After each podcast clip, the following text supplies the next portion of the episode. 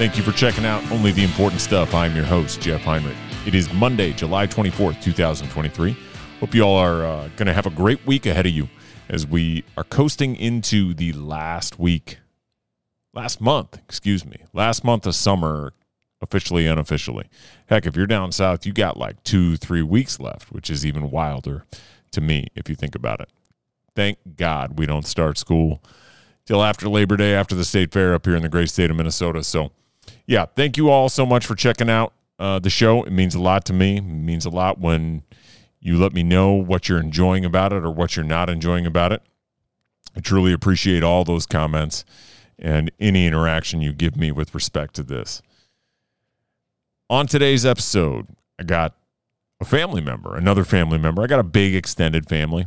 Um, but today's guest is probably the guy I was closest with that uh, I grew up with and spend so much time with. He is my cousin, uh, the son of my mom's twin brother. And we spent every holiday together, every important date in our lives, really just being close as a family and having fun and raising hell.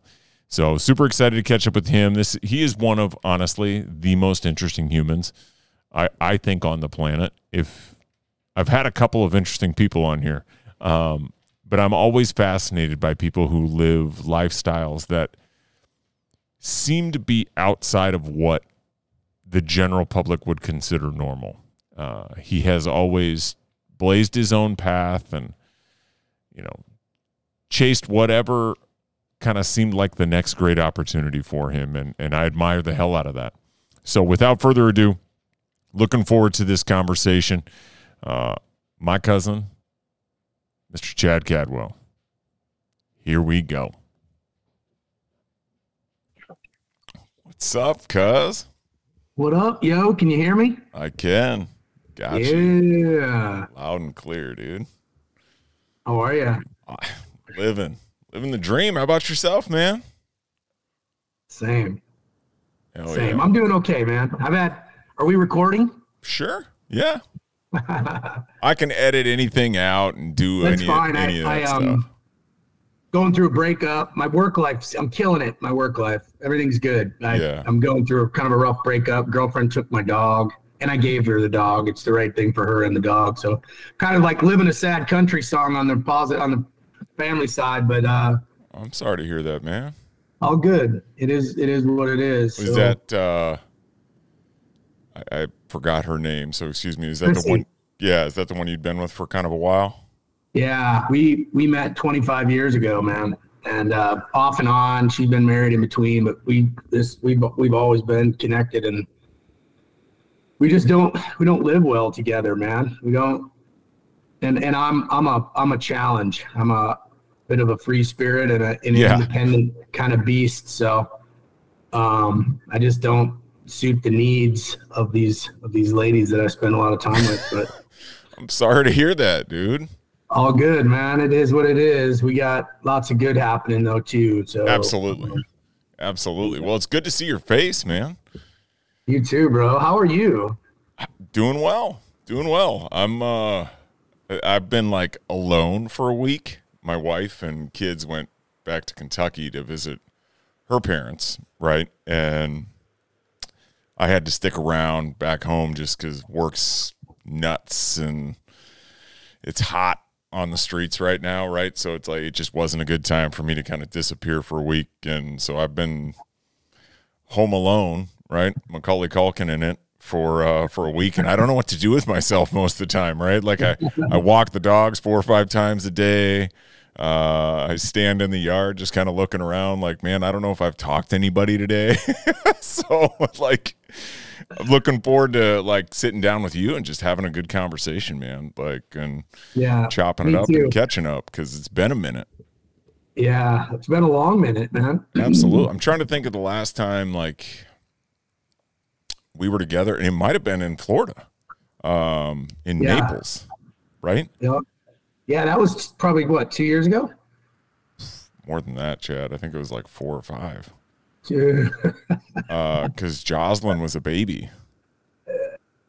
Yeah, I mean, I follow you on social media, so I feel like I've watched these kids grow up. Right.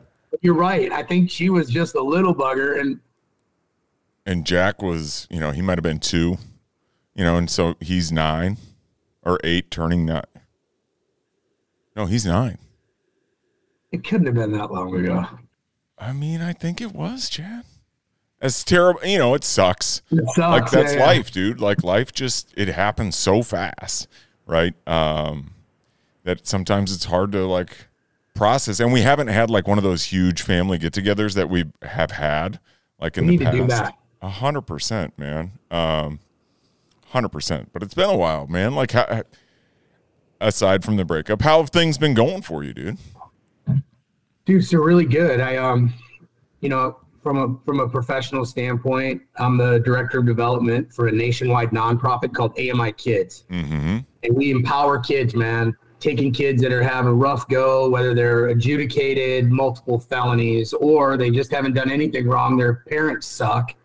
Oh, we're in the fall we work with foster care kids we're growing into the foster care kids you know environment working with department of children and families and family Yeah. support services and work with a lot of kids in djj and we've been doing that for like 53 years. We're opening up charter schools a maritime academy in panama city. So we're serving about 5000 kids a year. I'm the director of development and i just love the impact that we're having man. It's incredible. Um, I get an opportunity to help kids and change lives every single day, all across inner cities, all across the country, nine states. We have like 54 locations, and we're just crushing it. We are really, really good at helping kids and young people in general. how Um, how'd you get like? Has that always been like a passion of yours, or Um, so helping people has always been something that I like was kind of called to do. I guess I don't even know, you know, if, if a kid was getting picked on, you know, I tried to help, and I'm sure I was an asshole to kids too. I mean, but but I certainly remember even as a young person trying to help people. I think when I got, I, was the general manager for many years. So maybe maybe I'll back up for a second. So when I was 18, I started a kayaking outfitter and I was guiding multi-day kayak expeditions on the Missouri River from Montana to St. Louis.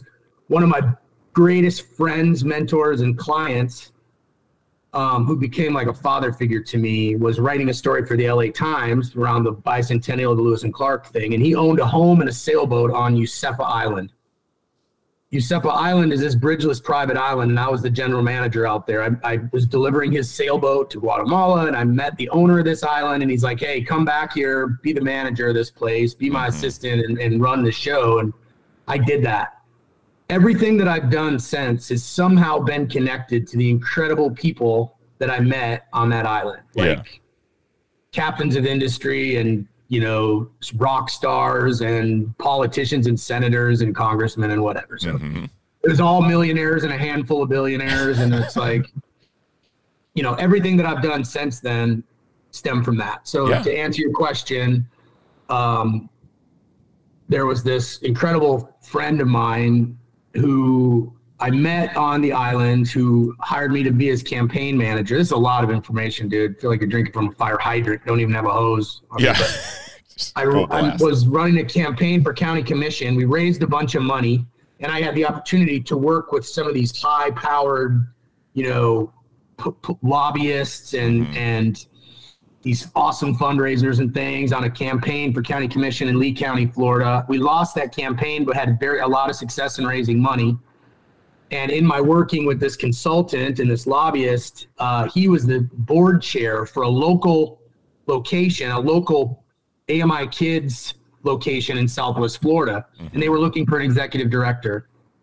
So he asked me to, to to put my hat in the ring for this position. He thought I would be great in the fit in the organization. I didn't know much about him, but I jumped in. I applied, made it through a few interview processes, and they said, "Hey, you know, I think I think maybe you can do a little bit more than run this one location. Why don't you consider coming to work on our development team?"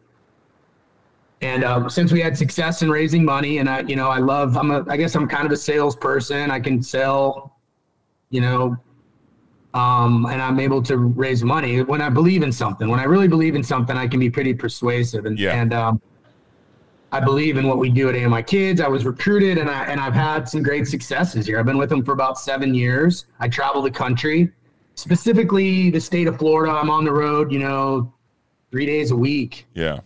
So a lot. And it's hard for somebody to be with me because I'm traveling for AMI sure. Kids three days a week. And then the second half of my life really is that I, I have, you know, with one of our family members, Brad Bauer, mm-hmm. our mom and dad's cousin. Yeah um, he and I started South Dakota Access. So I sold my kayaking outfitter when I moved to Florida, and I started a hunting outfitter with Brad yeah. five years ago. And we were really focused on bird hunting. And I just had a ton of interest, and and you know I just fell in love with hunting big deer, mostly with a bow and arrow, but a big yeah. deer, big chasing big deer out. And um, Brad was kind of going one way, and I was going another way. And Brad wanted to do bird hunts, and I was doing deer hunts. So we kind of just split it, right? Brad's doing birds, I'm doing deer, and and my deer, bit the deer side of our business and that deer, like the big game outfitting side of our business, has exploded. So I spend, you know, three months a year in South Dakota working remote for AMI Kids, burning PTO, and then kind of brokering and outfitting hunts. I don't do a lot of guiding anymore. Okay. Uh, but we are banging, dude, growing. Yeah. Managing access to like five and a half million acres. Jeez. Nuts. That's crazy. Outfitting yeah. 60 deer hunters at a time. Mm-hmm. Nuts. Crazy times. So like so, I mean you you've touched on a bunch, right? Like uh I'm gonna back up, right? Yeah, fine. Chad and I are cousins, right? Like, uh, I, I, have always done like a, a, little bit of like a, uh, an introduction, right? But like, you know, we're cousins and, you know, about a year apart. And uh, your dad, my mom were twins and that side of the family always had like this you know it seemingly like we got together every holiday right whether it's fourth of july christmas thanksgiving like we're always there was a lot of touching base there right and so like we grew up we essentially kind of grew up together um and connecting three four times a year around holidays over in you know sioux falls or mitchell you know whether it was at you know you know Jim and Donna's, right, just on the lake shooting off fireworks or, you know, at a, you know, playing baseball. I mean, you name it, right? But like we kind of grew up just terrorizing like our older girl cousins. Uh, I'm sure they didn't like, you know, us too. But, it, you know, that was like so, I don't want to say didn't like, but they probably got annoyed with us, right? And how crazy we were because we were kind of like the younger ones, right? Like, uh, and they were all a little older and we just, we were there to have a good time. And, you know, like you you you listed off a bunch of stuff, right, that you've done, and I think that's kind of like one of the crazier and or more interesting parts, right, of you because I'm curious to know like where that came from, right, like this uh, nomadic, gypsy, always on the move lifestyle, uh, and what like spurned that because you know, you talked a, a couple things, but like other stuff that like I always like kind of reference, like junior racquetball aficionado slash champion, right? Like you're big into baseball. You're you've been a hunting guide, kayak guide, bartender, ran a private island, ran an election campaign, ran a ski resort, all while get you know like so it's just a lot, and you've all you've been kind of like all over all the time. Like, what do you think like spurned that in you or like made that spark and like made you want to kind of like go down that? And it's a lot. Yeah. I don't know. I don't know. I, I, I um, you know, sometimes I feel like it's because I lack focus. but sometimes I feel like it's my call, like it's my calling. Like I don't, I'm happiest when I'm taking on new challenges. Like I get bored easy. Sure. Um, you know like i i've created this life of adventure yeah because uh every you know the only way i could take advantage of you know this opportunity that pops up is because i'm footloose and fancy free i don't have a lot of roots mm-hmm. you know i've kind of lived backwards i lived the retired lifestyle when i was 24 years old dude like i was barefoot 11 months a year. The only time I was not wearing was wearing anything on my feet, I was hunting ducks with waders on. Like I was, yeah, it was crazy. Ever since I was a young man, like I couldn't get out of South Dakota quick enough. Now I can't get back enough. Like I just love Mhm. that where we're from, where our family is from, man, is the most is the most special place to me. I just and I, I've been able to, you know, you know, enjoy and maximize my time in the most beautiful corners and nooks and crannies that I can find, and I, I love that state so much. Um, you know, maybe this maybe this will give some insight to you on that, and I think this is a really important part of my life. And I don't know if it helps or hurts, but I tell people when they ask me or I'm interviewing, this is a key component of my life. I have five factors that I weigh every decision in my life on, right? I'm a Libra. I was born in October, you know, Okay. 1978, October 11th, 1978. I'm a Libra. I weigh everything. And my five things that I use to weigh every decision, whether it's personal, professional, or somewhere in between. Obviously, you know, for me, adventure is important hmm and impact is important. I need to make money. So money is a factor. hmm You know, flexibility is another factor. And then joy. Joy is the most important, I think. I list it last, but really every if the joy so here's how I look at that. I can put all five things of those down on paper, and I do on a regular basis when I'm making a decision, literally. And I give, okay, what is the adventure rating of this decision? Like, Yeah. is this if you know I could go and make way more money than I'm making right now in like one phone call. I can get a job, make three times the money that I make here. hmm The adventure is really low. The impact rating is low. You know what I mean? The flexibility rating is low. Money is high, and um, adventure is probably low. I don't remember which ones I said, but whatever. For me, balance is where I want to be. Sure. And so I think where I'm falling is I love the organization that I work for, right? Mhm. Now, I don't know where this where this message goes. We, we're a dysfunctional family, right? We have a lot of things that are about about this organization that I struggle with and I get frustrated with, but at the same time I look around and if anybody needed me, you don't have to tell me whether you need me or not. Just tell me if I need to bring weapons. Like I would do whatever Sure. I needed to do for my family, right? Like Yeah. it didn't, I'm, you know, I, I don't really have a lot to lose. So um, I, I guess I made, I make every decision based on those five factors. And when, when, a, when a present, when an opportunity presents itself, it's like, if the adventure's really high and I can still make some money and it's like giving me like this feeling of adventure and flexibility, I'm gone, dude. Like, Yeah. I mean, and right now with AMI kids, it gives me stability, which stability has never been a factor, but it has to be at some point, right? Sure. And I guess it kind of plays into that. Like I have a pension and benefits and a good salary and this work that I love, you know, that Mhm. I can't even, even on my time off. Kevin, come here, come here, come here. Even on my time off, um, I work. Yeah. I've got a guest this week. What's up, Kevin? Hi. I'm Jeff. How you doing, bud? It's my cousin, Cool. and we're talking. Are you in Minneapolis right now? Uh, yeah, that's where I essentially where I live. Um, so Jeff's my cousin. We're a year apart. He's a cool dude. Yeah, he is. You got you big Florida Gator fan? Yeah. Nice. Very cool. It's tough. Kevin to- is a, Kevin is a Kevin is a is a music fan, nice. and Kevin is one of my best friends. And last night we uh, went to the Luke Combs and Lainey Wilson concert together, and So absolutely danced our faces off. Yes. We had wristbands. You still have your wristband on? Oh, we took it off. Yeah. we we get upgraded. Like I, I'll buy, you know, we bought expensive seats last night, but but the minute I walk in, I don't even look at our seats. I walk up and say, "Hey, he can't see. Can we get can we get moved? Sure. We get moved right to the rail." You know what I Oh, mean? nice. And then like he dances, he's having so much fun. Like people see him. He's he's he's like best part of the whole show. Yeah. You know? and everybody loves him. So people walk up, like one of the employees walks up, is this your brother? I said, it's my brother from another mother. And he goes, cool, here's two wristbands, have a ball. So we're like, yo. So we shot right down to the bottom. And anyway, great buddy. He's here. So if you hear a TV going, that's what's going Yeah, on. all This guy's one of my best pals. He's spending a couple nights with me. We had guys weekend. That's awesome.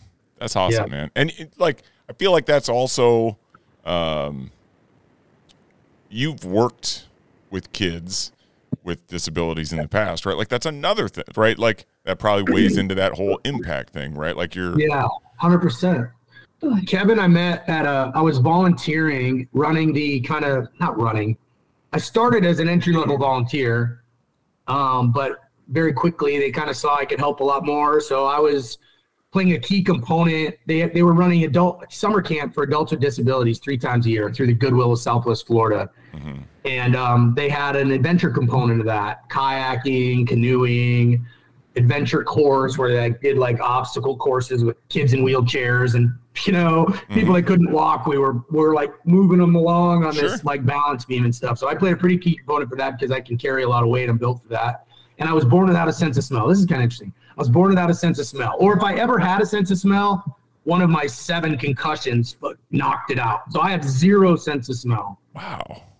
And I can help with personal care needs and not give a shit. Sure. Like, so I'm helping these guys shower and picking them and moving them around and, you know, handling whatever needs to be handled at these, at these summer camps as a volunteer. And I loved it.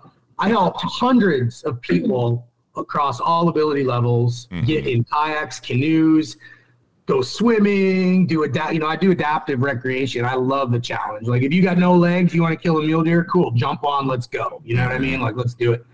But like, Kev was the only was the only camper that I couldn't get in a damn canoe. Like, I was getting 350 pound quadriplegics into canoes and out of canoes, and I couldn't get Kevin to budge.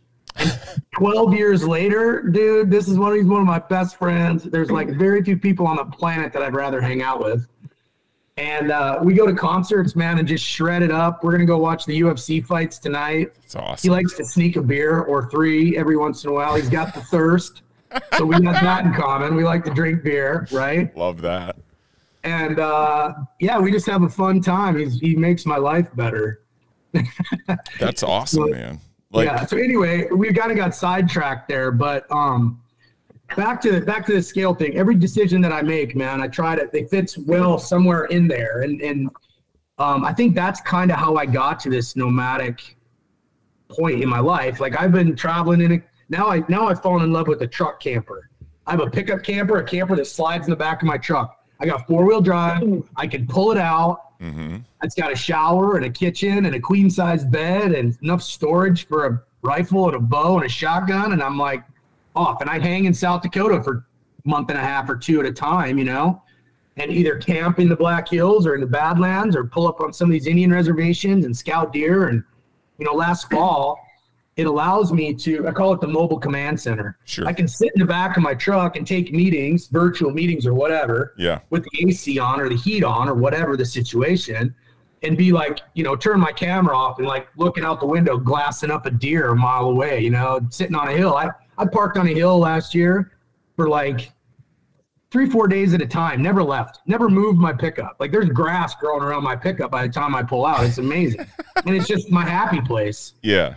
it's my happy place, but it doesn't it doesn't suit you know 40 35 to 45 year old women well or you know Yeah. somebody like that. So so it's got its downsides too. Um hmm you know, but anyway, But I mean, Yeah. like, I think that's what's so cool, right? And I've talked to a couple people who've had very interesting paths to getting to where they're getting, right? And, you know, look, like we're not in our 20s anymore, right? I feel like we know who we are and we know where we're going and, and what we're looking for out of out of this life at this point for the most part. There's always room for for change and growth as you go, but like I think that's like one of the coolest parts and like um not that I'm trying to turn this into the, like this uh you know life advice thing, you know, but this is for my kids to, to hear like people and their stories and their journeys and um you know like there's not a path cuz you know look like our parents we grew up with and I think most people in our generation as well like grew up thinking like you go to college, you get a job, you work there for 45 years, you retire, right? Like there's it was this kind of slow and steady upward climb was always the thought of what you had to do.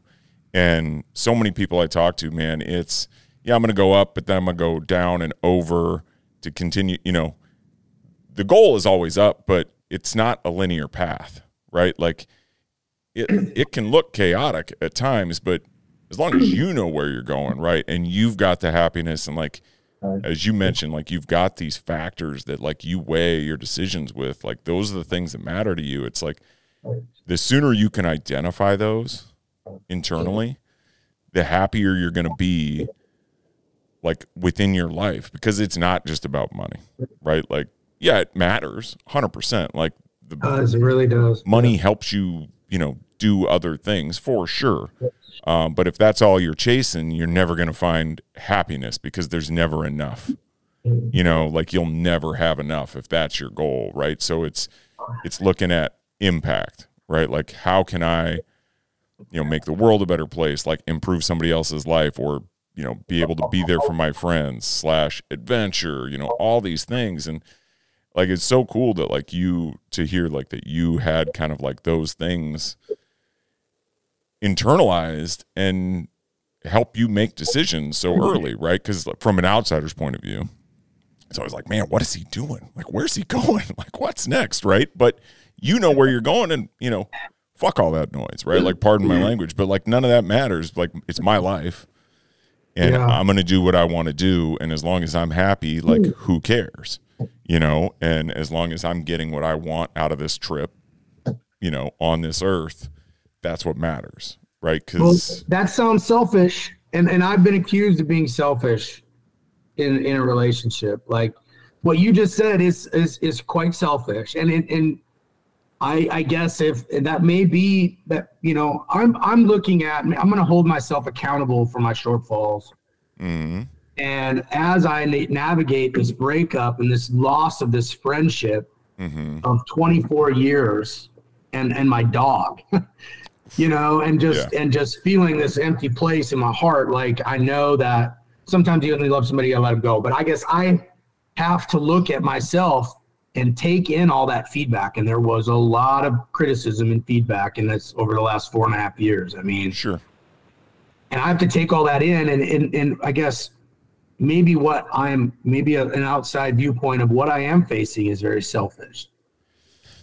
yeah i get what i i understand what you're saying right? Like saying like that that that can be a selfish viewpoint but it's also one where we like there's no set like you should never settle right? Uh relationships professionally like you know being a parent you name it right? And it takes unique like we're all unique right? And it's just about finding that person that it accepts but then also gets you to like have a little bit of compromise as well right? Like if if you're going into a relationship and it's like um if i were to start dating you chad right? Like i'm well aware of who you are right? So for me to then like come in and ask you to change to suit me that's also very selfish Ah, thank you, Cub. You know what I needed mean? Like- that, bro. I needed that. you know what i mean like Yeah. like there's got to be it's it's a compromise on both levels like my wife and i work well together like she's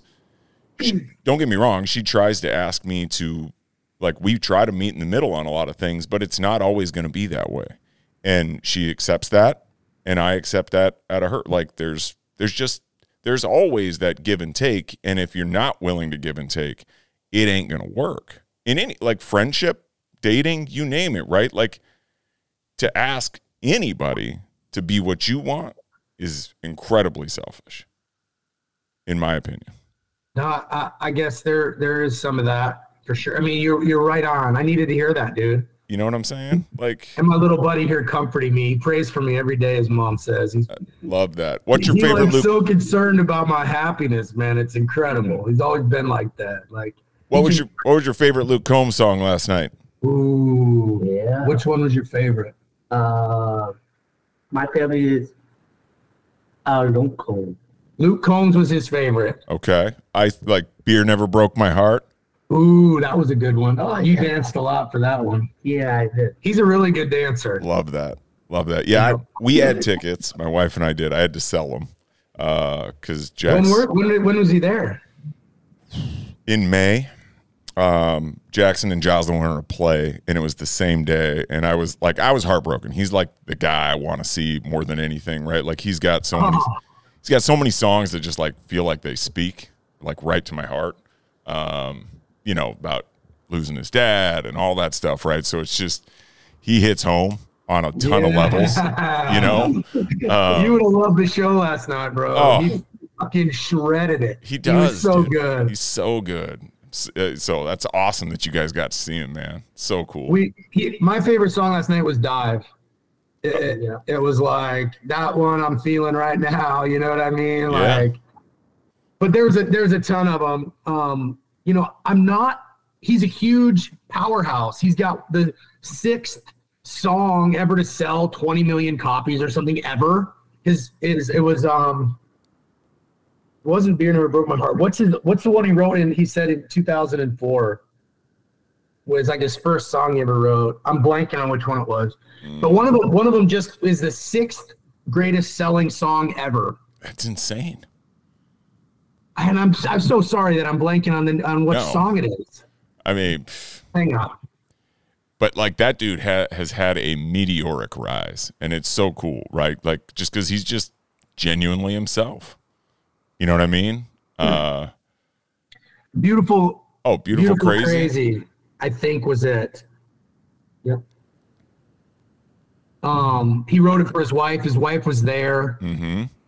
Uh, hit me like a hurricane. I forget. Is that the name? Is that the name of the song, or is that just the line? I think it's. I think it's. That's a it's the song as well. He wrote that about his wife. She's from Florida. He was living in Texas and loving it. When when you when you and he's one of he's he was a song. I mean, he's a songwriter, Yes. dude. That guy. So much love It's for that. good, man. Like, and it's not that complicated, right? Like, But it is for me. It's Oh, simple, oh, not yeah. easy. It's Yeah. simple, not easy. yeah, like he he. It's it's a very uh, down to earth, you know, simple concept that he just does really really well. And like to me, they're almost all home runs, man. Uh, He's telling the story like at a show. Have you seen him live ever? no, I hadn't either. He, he he'll tell you the story about the song. He did this on multiple occasions. He'll tell you how it, the song came about, when it came about, what he was thinking about, yeah, and then rips it. And then you're just like, dang, I wish we could have been a little bit closer. We got pretty close, but like, Kev, how tall are you? I don't know. Kev's short. He's like, uh, you know, how tall are you? I am ten. Uh, what? 4'10. four ten, right on. So he, we struggle with people that are standing in front of us. It Sure. don't matter how big they are, and he ain't gonna let you put you. You know, he, he's heavy too, but he, he can't. He don't. He don't want. He don't want to climb up you. Right, right. Anyway, we we we have to we have to we have to negotiate it. But we've been going to shows together for twelve years. So cool. He, he when he's when he he'll, he'll like he has a he he can stutter sometimes, but when he's singing a song, like a bird, it's awesome. Love it's that. awesome. It's therapy. Uh, like he, yeah. you know, I don't know. It's I so just I think music music crosses all these divides and and bridges the gap, and it's an excellent equalizer. Absolutely. Um, Kev can hear a song or remember your birthday with one interaction. That's awesome. Jeff, what's your birthday? August 3rd. August third. He will remember that forever. He will call me on August 3rd and be like, it's Jeffrey's birthday. Like, let's call him. I'd welcome it. I'd welcome it. We'd do a FaceTime. I'll be drinking a beer and we can shotgun one together or something, man. Yeah, he's really, really good about birthdays. And last night was his birthday show. You know who I've been listening to a lot of, brother? Two bands. Mhm. If you like Luke Combs, you probably, of course, you know Zach Bryan. Zach Bryan is Mhm. Oh yeah. amazing. What an incredible songwriter, dude. Speaking of simple, not easy, that guy makes it easy. He is writing uh, songs every day that Yeah. aren't released. He's got just so- set lists of songs that don't make his al- make his albums, and it's crazy. He's so talented. Dude sings about my life. Yeah. And, then I thought Flatland Cavalry was there last night. If you've never listened to Flatland Cavalry, Bo, do yourself a favor and check Okay. that band out. We'll do. All, are you familiar with I've never heard of those? No, never heard of Flatland Cavalry. I've heard of Zach Bryan. Um, I think you'll dig them. They got some really good. They got some really good music out there. So Absolutely, absolutely, yeah. Um, you you were on Chris Stapleton, I feel like, as well before, like Oh He yeah, became I Chris mean, dude, Stapleton. music as a whole for me is like I run, I work out, I listen to music. Like I'm in the house, I'm listening to music. I'm always looking for new music. Like I try to like save songs that I like and build long set lists, and then try to find songs if somebody's down or somebody's sick. I got a song. It's their birthday. I got a song. I got a Sunday song. You know what I mean? But like I don't. I don't even send them out right now. Like I haven't. I used to send music to like brighten people's day. I had like a list of people I'd send music to. I haven't done anything like that. Like I don't have any energy for that. I haven't haven't had the energy. oh, we're getting Uh, older, Chad. What's that? I said we're getting older. It's uh, Oh, dude, sometimes it's tough. I've got fat now. Like I used to be able to like eat whatever and run 50 miles. You know, drink beer along the way. Like not anymore, dude. Yeah. I don't. it's hard. I can't. I'm ch- I'm chubby It's now. hard getting older. No doubt about it.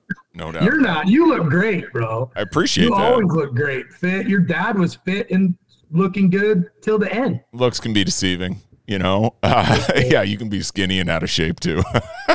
You got good, but you got good genes, buddy. Our our mom and dad were just built for speed and must. You know. Yeah. I don't know. We been we were really lucky. We're our our our you know Absolutely. having having both parents parents that love us. Like I work with such sad cases, dude. I don't even want to get started Mhm. on some of this some of these poor kids that I'm Yeah. working with every day right now. Foster kids, dude. I get stories that'll just blow your mind. Kids that are in my, you know, kids that just have trauma that fail out of school because they can't stop having nightmares or can't sleep at night. They fail out of school because they're having nightmares about the trauma that happened to them. But hmm um, Yeah, we are, we were blessed, dude. Right? What's that? I said we were blessed.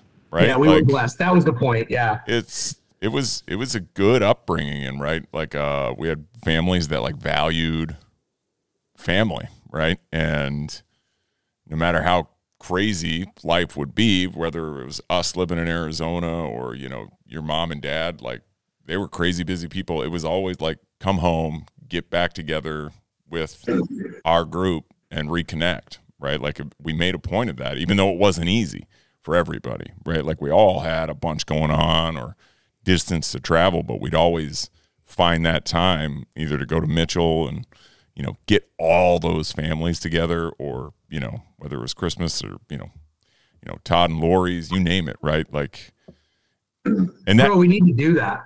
But you know, it just gets harder Mhm. because once you have three layers of, of family, uh, and, and at this stage of life, everybody is so spread out and everybody has all these other getting it all to come together is almost impossible. You got to get like a year or two out. oh my god, You know, I think that's what we probably Jeff, maybe we should use this as a catalyst to like try sure. to set something up for sure, in Mitchell on the 4th of July or something, right? Like that's what we're talking about here. absolutely, Brad's Yeah. still got his place. I know.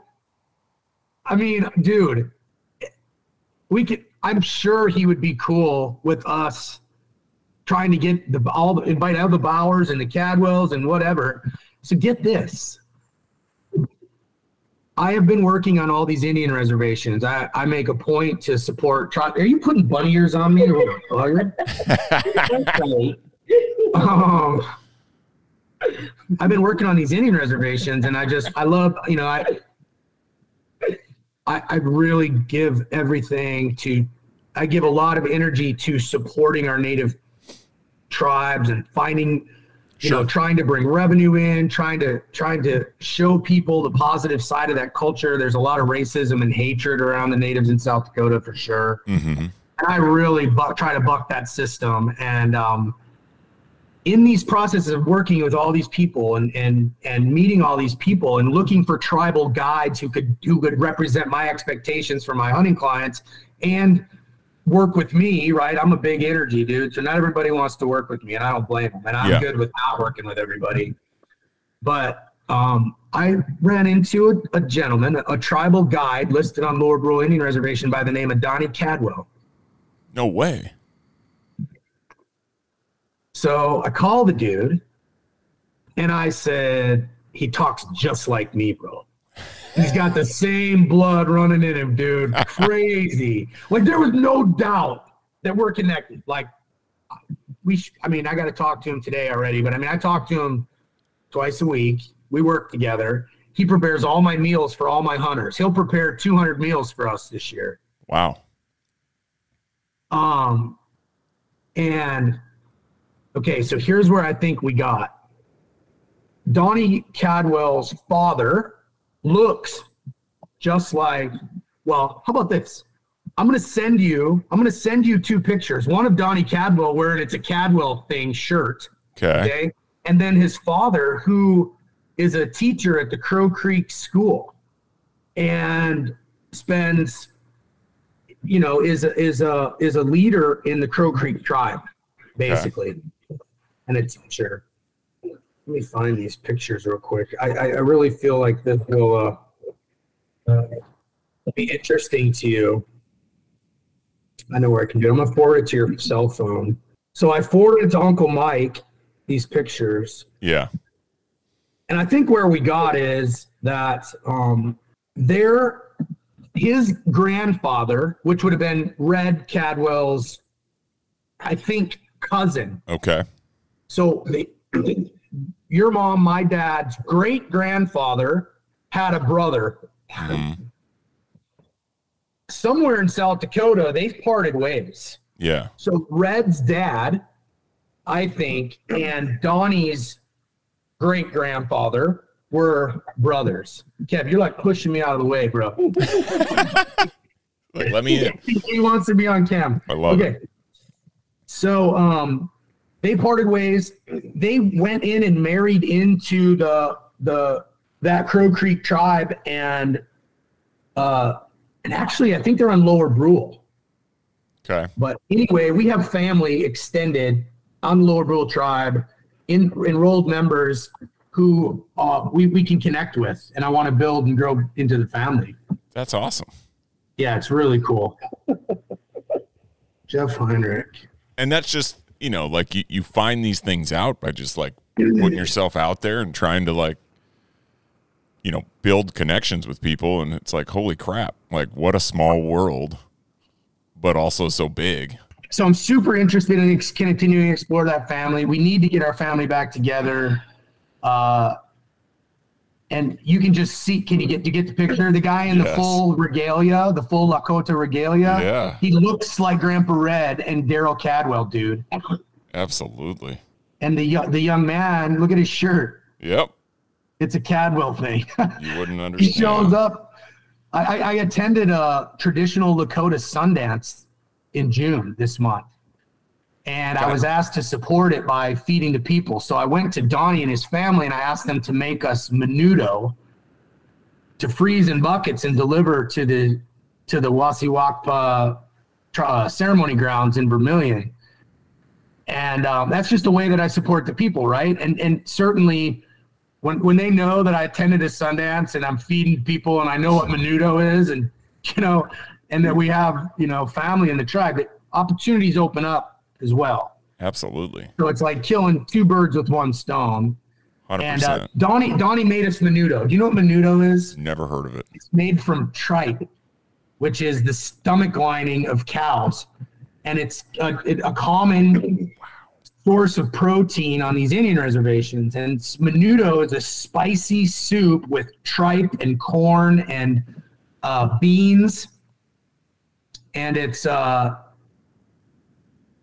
it's a it's a delicacy. Interesting. Um, and so we made a bunch of made a bunch of tripe and we delivered it. And he had that shirt on, and it was just a cool thing, man. So like supporting our family that's in this native. Uh, you know, I don't think you have any. Re- you don't have any Lakota blood in you for sure, Yeah. because our great grandfather, I think, great maybe great great. We're not sure how far that lineage goes. Had Yeah. a brother, Yeah. and they married into the to the to the Lakota, Right. and and Donnie has blood in him, like for sure For sure.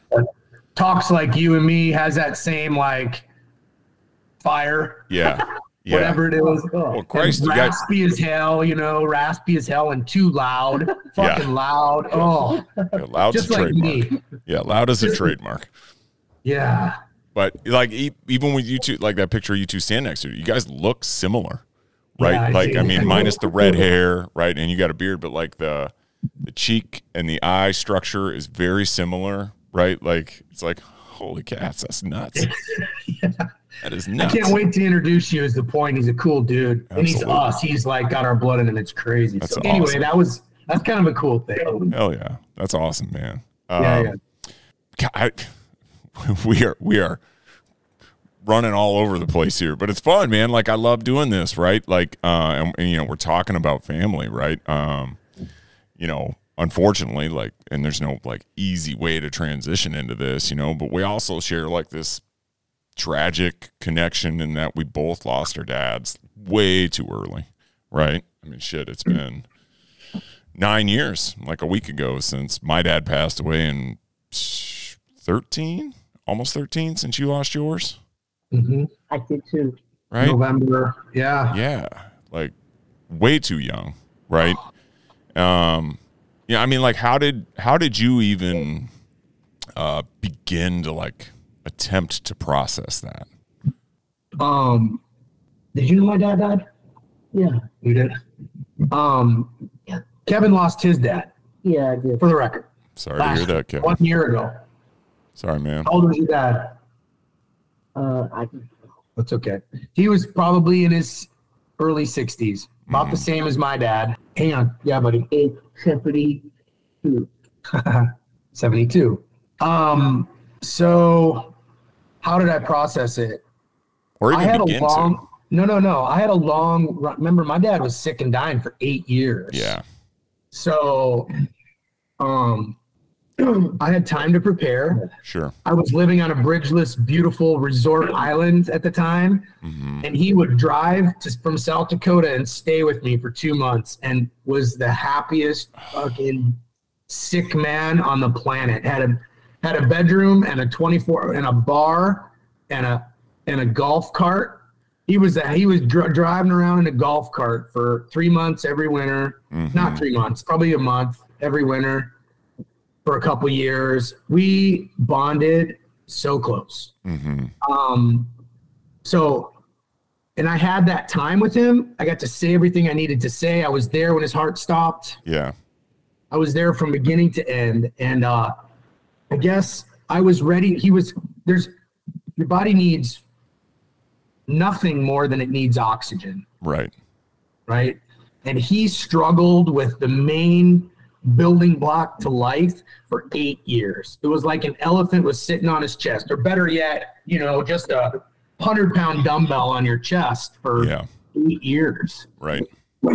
And um, so he was ready to go. It was his time. hmm I have some crazy stories around that. Like he was seeing things and seeing angels and telling us she was there, and he knows that I think she, I can't see her, but you know, I mean, nuts, crazy at the end.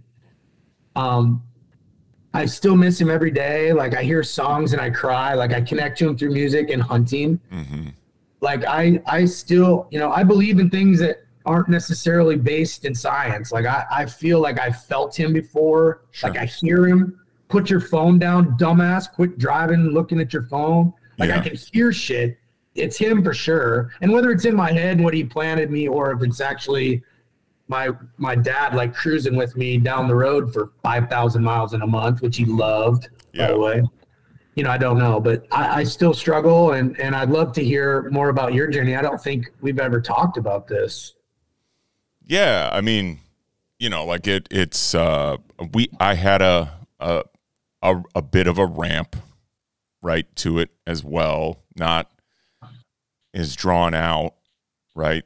Um not that that makes any of it better or worse or you know gives you more or less time to prepare, right? Because when you're in that situation, right, like time's the only thing that matters and you know every minute or second's precious, right? Uh yeah, like I, I think we, you know, you knew my dad, right? Just I loved your dad. this bastion. He was a bastion of health his entire life, right? He weighed the exact same uh, until he got sick from when he graduated college till till that day, right? So, and he never smoked. He yes, he drank, but you know, we all do, right? In some respects, but ate right, took care of his body, worked out all the time, and so when he got sick, like uh, you know, and his dad lived to 101. You know, like in our head, it was like, nah, it'll be okay. Right? Like we we never. I, I know personally, I shouldn't say we. I personally probably never really like looked at it as a death sentence. You know, it was just this is a bump, and he'll be okay. You know, and then, you know, so he had that, you know, small cell, you know, non whatever lung cancer that unfortunately is crazy deadly. Uh, we didn't know that. Uh, I was under the impression it was bladder cancer. And then, Really? yeah, and I think, you know, my dad just didn't want us to, he didn't want us to think like that.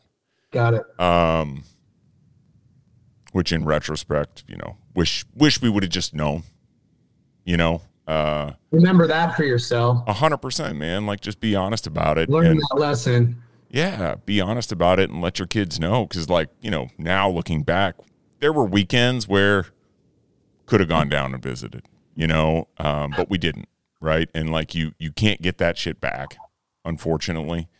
Um, but you know, it was it was all just going along fine, and then man, probably three months out, he he was so the first you know twenty months he was good. Like it was no dip. You know, you you knew he was sick, but man, those last four months, it went from you know my dad to Doc Brown and Back to the Future, white hair. You know, he was losing a ton of weight, passing out to you know, just like that, passed away, right? And so it all happened so fast at the end Yeah. that that was pretty jarring. I remember Did he, did he go through chemo? Sorry to interrupt. Did he go through, did he fight it with traditional Western medicine? Yeah, he did. Um, they did some chemo and some radiation. Very, you know, minimal. If I'm being honest, like it was kind of like once a week. You know, probably not as aggressive as maybe he could have been. But I also know like he, you know, he was he was just a traditional guy. Like I don't want to go to the doctor, right? Like I'm gonna take, you know, it'll be okay. I take care of myself. And then like when it hit the fan, um, and they went back to the doctor, and the doctor was like, Rod, I don't know if there's much more we can do. He just was like, It's all good, man. I've had a good run. And that like sent me into a panic attack. Like getting that call, like putting your dad in hospice. How did the call, how did the call go? Like, what was that? we had Where a you? And he called you from the hospital or home or? Uh, you know, we got a text like, "Can we all jump on a call together?" Like we knew he was in a tough spot, uh, and that was probably naive of me, right, to not be aware of what was going on. Um, but again, we were all just thinking, you know, doctors will take care of it. He'll be okay. He's a tough, he's a tough dude. He's always been in good health, right? Um, he just needs to get back to the doctor more, and he had stopped going, uh, unfortunately. Um, and we just get a text like, "Let's all jump on a call," you know. So it's my sister, my brother, mom, and dad, and you know they they let us know like they're going to put him in hospice, and you know to say I took that well on the phone would be a wild on you know overstatement. I you know lost my shit, and you know I'm swearing and yelling at doctors and you know, I mean, all of a sudden, dude, just the walls start closing in. My heart's going a million miles an hour. I'm getting hot. I had to lay down. Like, it was not good, right? Um, so it took a minute to kind of like process it. And then it's just like, son of a bitch, right? Like, that's it, you know? Um, grab Jen and the kid and Jack, and, you know, we, we drove to Sioux Falls that night and, you know, you try to spend as much time with you with them as you can for like the next 10 days. You know, try to say everything you need to say, but it's just never enough time, you know. Like it never is. And it's it's unfortunate. And so like one of the things like I took from that is like if I ever hear any of my friends like where their parents are in a situation or anything like that, it's you know, be an advocate, right? Like don't sit on the sidelines and wait for updates. Like go to meetings with them, you know, go to the go to appointments with them, go sit in chemo with them, you name it, right? Because, you know, God willing, they'll beat it, you know, and they'll have that they'll they'll get through it. But if they don't, right, like at least you're there to like support them and help them through all of that.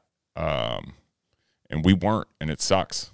It sucks that like we weren't able to do that and be there with them and be an advocate for them, right? Like he he probably could have fought harder had like more people been pushing him. You know, but he just wanted to keep it under wraps, didn't want anybody to know. It's okay, I'll be all right. You know, damn it, dad. You know, come on, man. um yeah.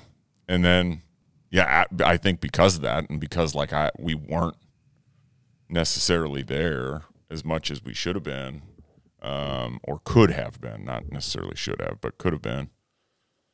You know, I internalized a lot of it and started self medicating. Kind of went down a little hole. Got sick myself, so that was fun. um, sick how? yeah, this is so I probably a year after I had gone from walking around at like 220 down to like 180, 175. I had lost a ton of weight. Um, had some blood clots. Go into Mayo because they're still trying to figure out what's going on, and they tell me I got leukemia, AML. What year was this? 2015 you know um and thankfully like you know we we- we go up to another doctor and he's like you look better than somebody who's got AML um which is acute myeloid leukemia right like that's a death sentence in 2 weeks if you're not like on chemotherapy like instantly. And he's like let's keep doing tests keep doing tests and and try and get you right. And you know so it was stop drinking start working out again take care of yourself get your mind right you know um through all of it and through this doctor looking at me like a human instead of like here are your test results you know they never did figure out what was wrong uh, it was like either um uh, gosh, I've even forgotten what it's called. Mastocyto- mastocytosis, which means like I'm allergic to random stuff at any given time.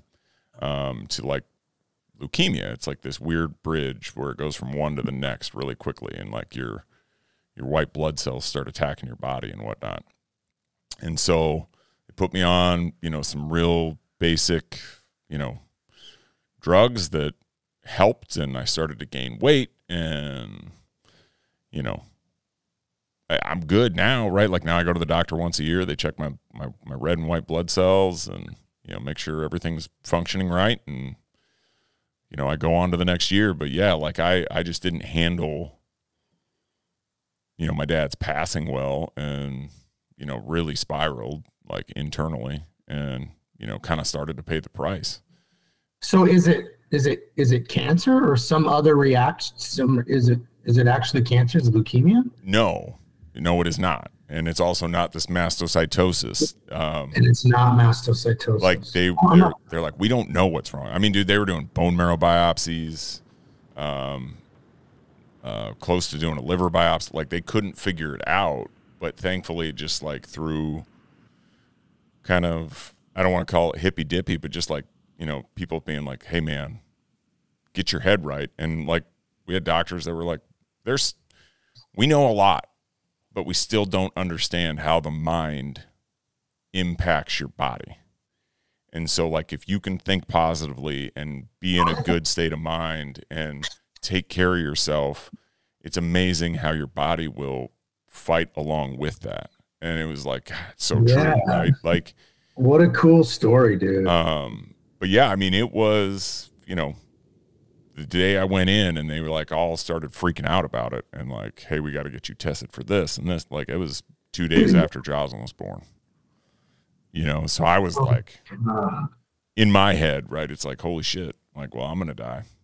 And that sucks. Right. And then it finally was like a doctor was like, hey, you know, if you think like that, and my wife was also very big on like, quit thinking like that. Like, you got to pull yourself out of this and s- tell yourself you're moving in the right direction and we're to be okay, right? Like, and thankfully we have been, right? Like, uh, I'm I'm good. I'm not 220 anymore. There's probably a little extra weight there that I didn't need to be carrying around, but you know, I'm back to 210, 215, and feeling good, and you know, every day is a blessing, right? Like, keep moving and find your priorities, and don't be so stressed about stupid shit you can't control, and all that stuff, man. How's your golf game? I play. I know you do. It's okay. And I think every time I see you, like with a golf club or like, you look strong, dude. I mean, two, 215, 210, 215 suits you. How tall are you? Six four? Yeah, six three, six four, like in between there. But yeah, How how much does your dad weigh? I mean, you're almost identical to your father, right? Uh, Justin a little bigger or not? no. So my dad was 180, 185. He was skinny as hell. Yeah, you're big. Yeah, that makes sense. Uh, I got the, you know, I, I I got the height from my dad and the width and like power from our parents, right? Like from my mom and you know the Cadwell side, right? Um, which is a nice mix, right? it's a good mix. It's a good. I feel mix. like you've done pretty good for yourself, buddy. You look uh, fucking Yeah. great. I'm so glad we got to catch. Like, I'm so glad we're doing this, bro. Absolutely. I'd love to see you, man. You got to come to Florida. You should see the river that I live on, dude. I live on the Weeki River. We'll be there. You got to come visit. This place is stunning. we'll be there in December, man. Going to Anna Are Maria Island. serious? Yeah. When in December? Uh, I I think it's like the seventh, like somewhere around oh, there. dude, I'll be in South Dakota. No. Yeah, I'll for sure be there through like the 15th.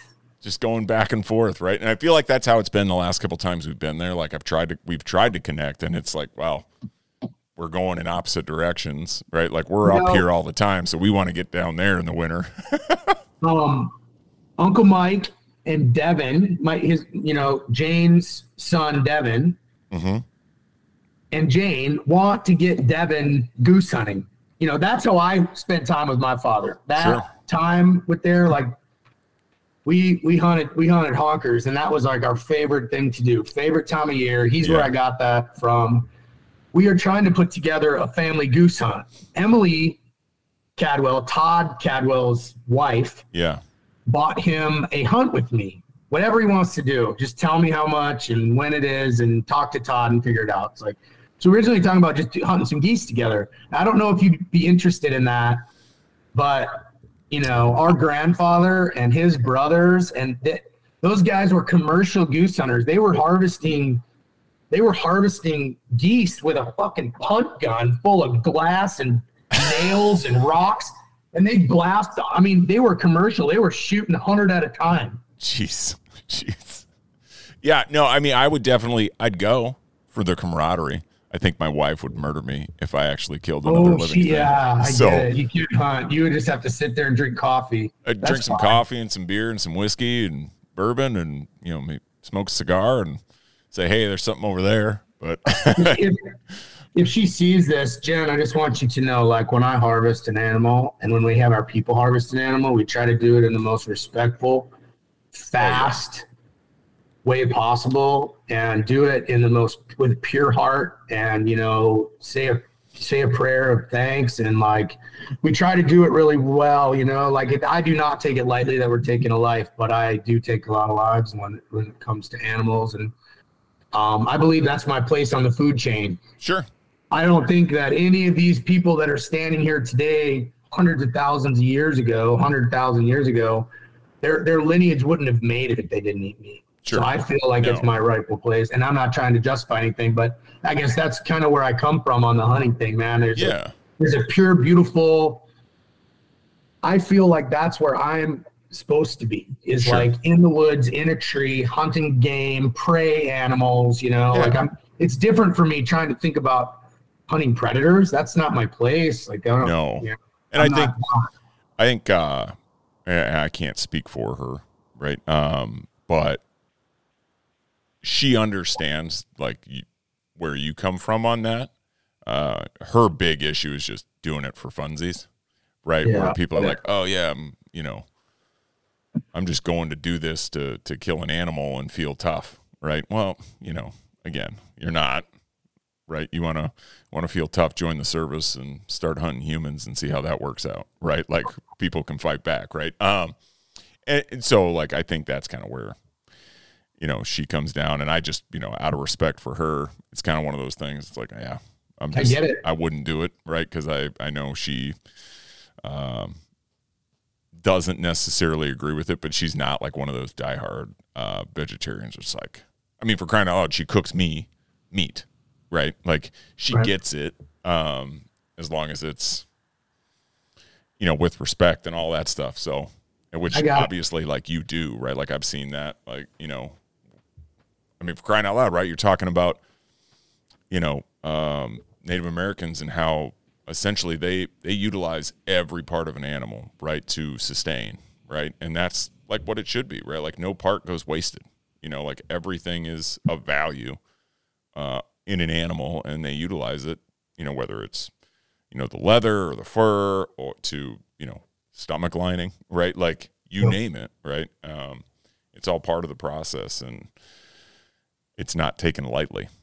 You know, Um, so we do, you know, and this is something that I battle with, but I, but I, it's my business and I just get through it. But, and we found a way to work around it. I do have hunters that are traveling here from across the country and they just want a set of horns. Mm. So what we do is they harvest their horns. We take that animal, they pay for it to be processed, and we put it in a freezer to be distributed to the to the to the people, to the elders, to the people that That's need awesome. food for the winter. We distribute. I mean, last year, dude, we probably distributed a thousand pounds of meat, that's awesome. and we'll do. We'll probably do more this year. I mean, you know, we've got a lot of hunters, and anybody that doesn't want that meat or they just want to take part of it, we harvest all of it. They pay for it, and we distribute it as steaks and burger and roasts. That's so cool. That's It's a- really cool. I mean, we are, you know, do we're doing our best to leave more than we're taking. For sure. We're leaving money. We're leaving relationships. We're leaving, you know, food and and good farm to table, true farm to table protein, lean protein, and um and money.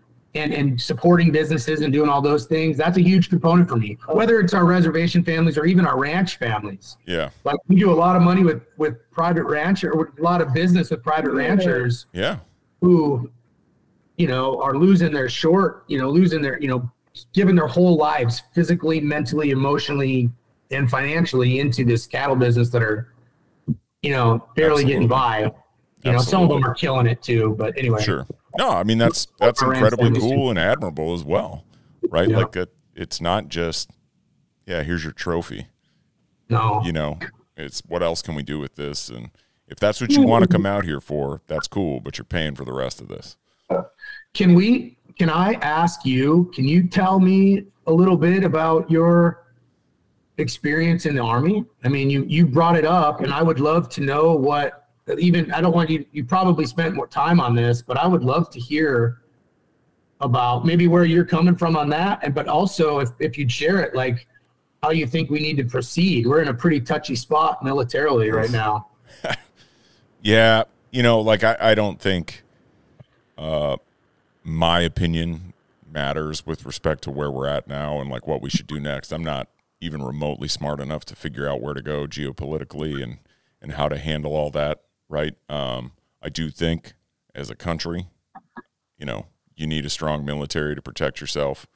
Um, I always respected the Powell doctrine of which which basically states like the military is used for one thing and one thing only and that is complete and I'm I'm paraphrasing this but like complete and utter destruction of our enemy right like we're not a peacekeeping force. We're not a policing force. It is something bad's going on. Well we're not a hammer. It's we are a sledgehammer and we will go in and take care of it and then it's we should leave because we're not set up. And you're not trained for that. They try to but it's not what it's just not what it's trained for. So like i always believed in that and i think that would bode well politically if, if like that's how we were utilized now i know like there's way more to it and people can like hammer on you know like the war machine and all that goes into that and you know i don't necessarily agree with that but you know, I'm not a politician, so I don't make those decisions. Uh, I I chose to to sign up and serve my country because at the time it felt like that was what was needed in the country, right? Like we we had just suffered a massive tragedy, right? Like I joined essentially a year after 9/11 happened when I was a senior and had a big impact on me and I needed to do my part. Right? Um I had nothing at the time technically, right? Like I, I no relationship, no kids. Um wasn't sure where to go, just leaving a team, you know, playing, you know, college baseball and like kind of feeling a little lost, needed a little bit of purpose and That was your senior. You were a senior in 2002 at, up in college. Yeah, I graduated in 02. So, so you know, 9 11, 2001 happened fall of my senior year, right? Um, went and graduated and ended up joining in November the following year, right? Uh, signed up and, you know, it was still the Wild West. We didn't know, still didn't know who did it. I mean, I'm sure people did, but, you know, the general public was was under the impression like was it Iraq, was it Afghanistan, who knows, right? So it was just they needed help, and I was like, I can help. You know, I'm able bodied and ready to rock. So yeah, so I I I, I enlisted and you know met some great people and had some pretty incredible experiences. Um, Did you go officer out? no, I could have, but that would have taken another year, and I was just ready to go. Right. Uh, and I, I think like when I joined, I kind of said, if it's what I want to do for the rest of my life, that'll definitely be where I end up. But for the time being, I just want to go. It. Yeah, I just want to go get my feet wet and get to work. And so we did. And yeah, I, you know, I think like towards the end, that was when I had met my wife and I kind of knew you could see the writing on the wall that this wasn't going to be over quick. And I wanted to start that next chapter. And so it's like, man, do I want to spend the next five to eight years just rotating in and out of country and trying to survive? Or do I want to go take on that next chapter and start a life? And, you know, so I'd met my wife and kind of realized, all right, this is probably where I want to end up. I'm just going to transition out. Wasn't easy. I mean, shit, if I'd have stayed in, I could retire today. You, you were were you? Ten, this is what's ringing in my head. Tenth Mountain. No, no, no, no. Uh, I was I was in the cavalry. Like there's cavalry in Tenth Mountain. There's cavalry um, attached to most infantry units. You know, so we're just we were smaller, smaller fighting force. You know, infantry essentially is like, hey, there's a hundred guys, go take that hill. Whereas uh, I was a scout, right? So we were more like figure out a way to get behind the hill, take people out strategically, call in, you know, what you need to call in, and get the get the hell out, right? Like it was reconnaissance, and it was good, man. It was a good time. Like again, met a lot of people. Like you met, I think you met Rocky at my wedding. Yeah, I remember Rocky for Uh, sure. one of my best friends, right? Like we we were battle buddies from day one, and you know, two alphas button heads, but ended up on the same team, and you know, now it's it's just a it's a brotherhood and a bond that you'll have for the rest of your life. Awesome. A hundred percent, man. It was it was awesome. I'd I'd recommend it to anybody. It was it was a it, it shapes a lot of who you are uh, in a short period of time. No doubt about it. No doubt about it. What do you? So what? Um, maybe we don't go here. Maybe there's. I didn't ask you. You. I didn't. I don't think we talked about any out of bounds. What are you thinking about this presidential race? What do you? yeah, I don't know, man. Like, I don't know. I just, I don't, I would just not like to see it devolve into what it was, you know, to however, four years ago, however many it was, right? Like that. I didn't like that. you know what I mean? You didn't like Trump. No, I, I, I don't give a shit about him. I don't give a shit about Biden, right? I think they're both, you know, honestly, probably pieces of shit. Uh, that really don't care about you or I or Kevin, right? So who they are is irrelevant to me. I'd rather just see the country like be somewhat a bit more unified on things. um, and not be so I'm right, you're wrong. You know. There is a candidate for that. Oh yeah, who's that?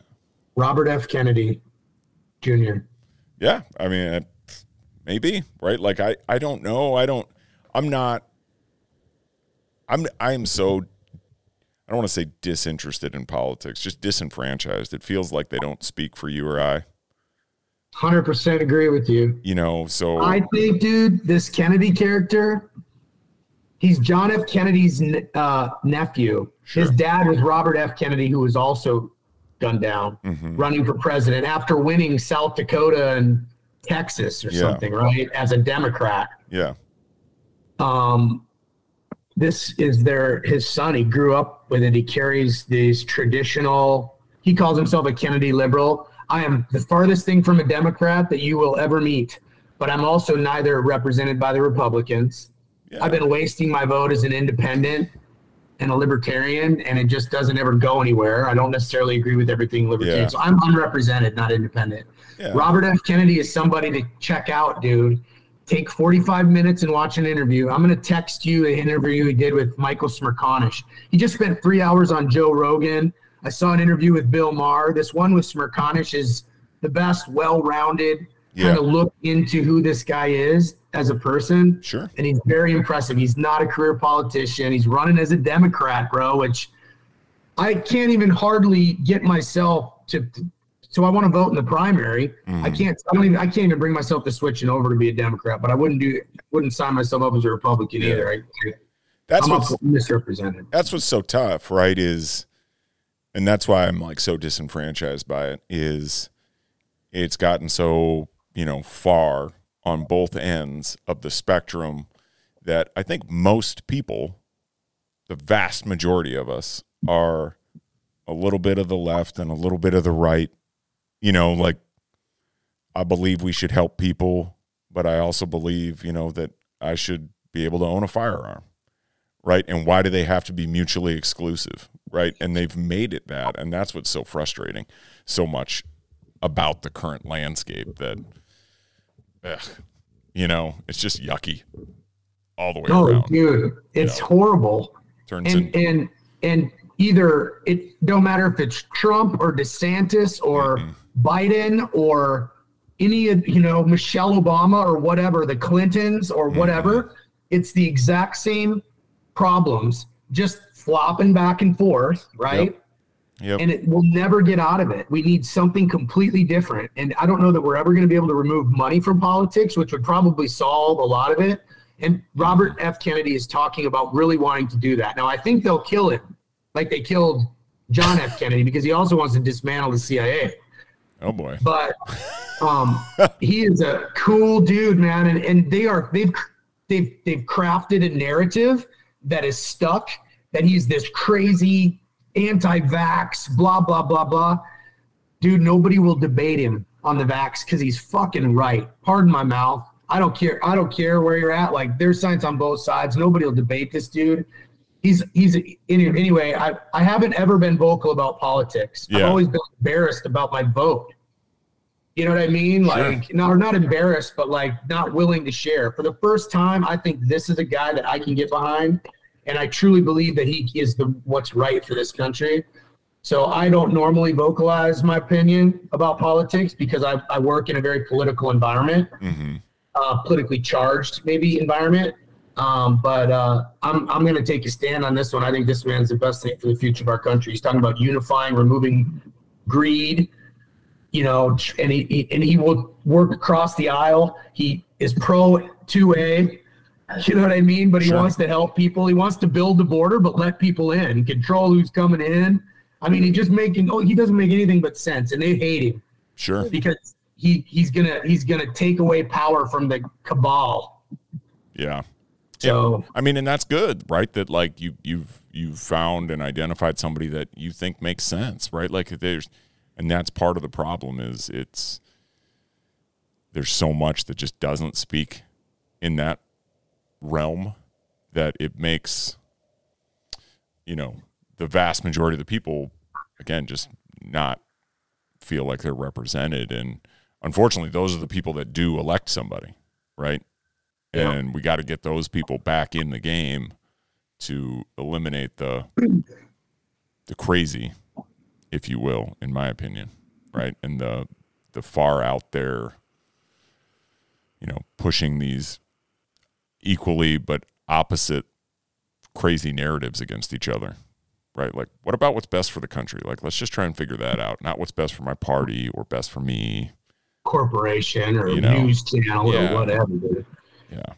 100%, man.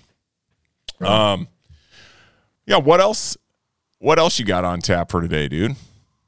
Kevin looks Well, like he's raring to go sun somewhere. to pop out of the clouds, and we're gonna go get in this beautiful, crystal clear, spring-fed river and go swim with some manatees today.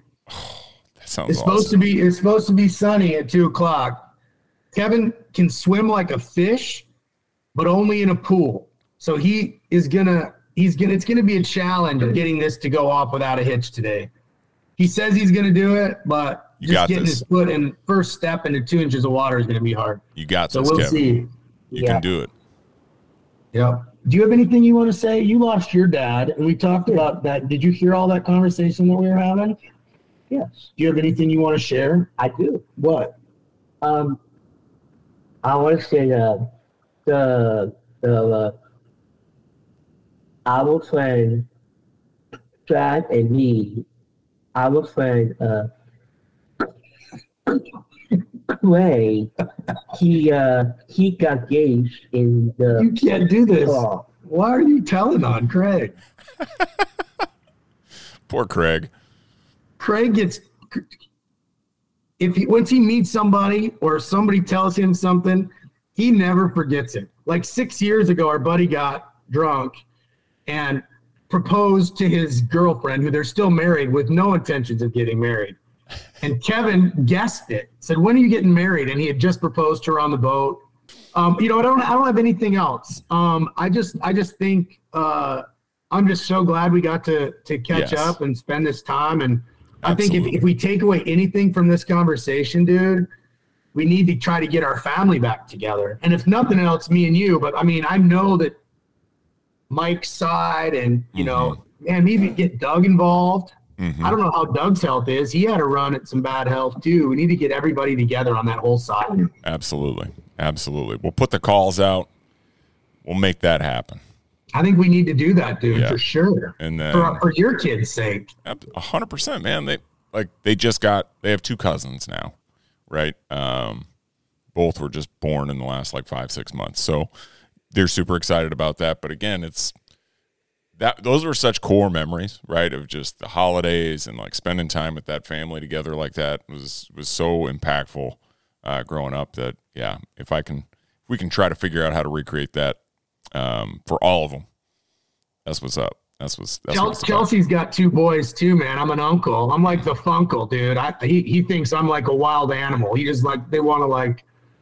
I send him videos, you know, from all these crazy places or whatever, and he's just like he watches him before he goes to sleep. He thinks I'm like a, a you know, I don't know, like a a feral. bald bald monkey. Yeah, hundred percent, hundred percent. And then, uh, hey, like we gotta stay in touch more, right? Like we Yeah, I gotta, we gotta that, keep doing this, and that's part of why I want to do this as well, right? Is to just create these moments and opportunities for for to connect. You know, Bro, family, when friends. you were when you were thinking about coming back or getting ready to go and serve, I don't remember if it was at the beginning or going back or going to Korea or whatever it was. I wrote you a letter that I remember I like poured myself into that letter. I remember crying, writing it like Mm-hmm. crazy. Do you remember that? yeah, it's in a book. Got it in a book. It was when I was getting recalled, I think. I don't remember like how it came to be. I think Jen may have said, "Hey, this is what's going on," right? Yeah. Your cousin Love said, "Cool, I did." And I just remember finding like all these emotions and connection and like this familial bond when I wrote that. That was like so extreme. I remember that, and I think that was one of those points in my life where I think I realized like that family, how tight that family bond is, hmm and I still have that, man. Like I would do anything for family. Like, Absolutely, Absolutely. random, you know, second nephews or something in trouble. Like, dude, just give me a reason to help, you know, whatever. Anyway, 100%. we need to get together, bro. We need to get our, for your kids, for Chelsea's kids, for our sake. Absolutely. Shoot some fireworks. Yeah. Light off some explosives. Let's go. Um, yeah. It, thank you, Chad, for for doing this today. This this is a ton of fun, man, and I'm so glad we got to do it. Kevin, it's an honor to meet you, brother. Uh, have fun swimming today. All right, you got this. I will. Love that. Yeah, belly flop right into the deep part of the lake or into the river. Oh yeah. Nope. Not gonna happen. No. All right. Well, I love you, cousin. Uh, means a Love lot. too, bro. Uh, take care, and we'll uh, yeah, we'll do this again. All right, brother. Thanks for the opportunity, buddy. Good, great to catch up with you. hundred percent, hundred percent. Tell the family I said I send my love. Okay. We'll do. We'll do. Right. Take All right, care. later. Bye. Bye. Man, that was fun. Hope you all are having a good time listening to this. Uh, I appreciate everybody checking it out. And I hope everybody has a great week. And I look forward to talking to everybody next week. Please, please, please don't forget to like, share, comment, subscribe, do whatever. Um, means a lot to me. So I, I do truly appreciate that. Have a great week. Be good.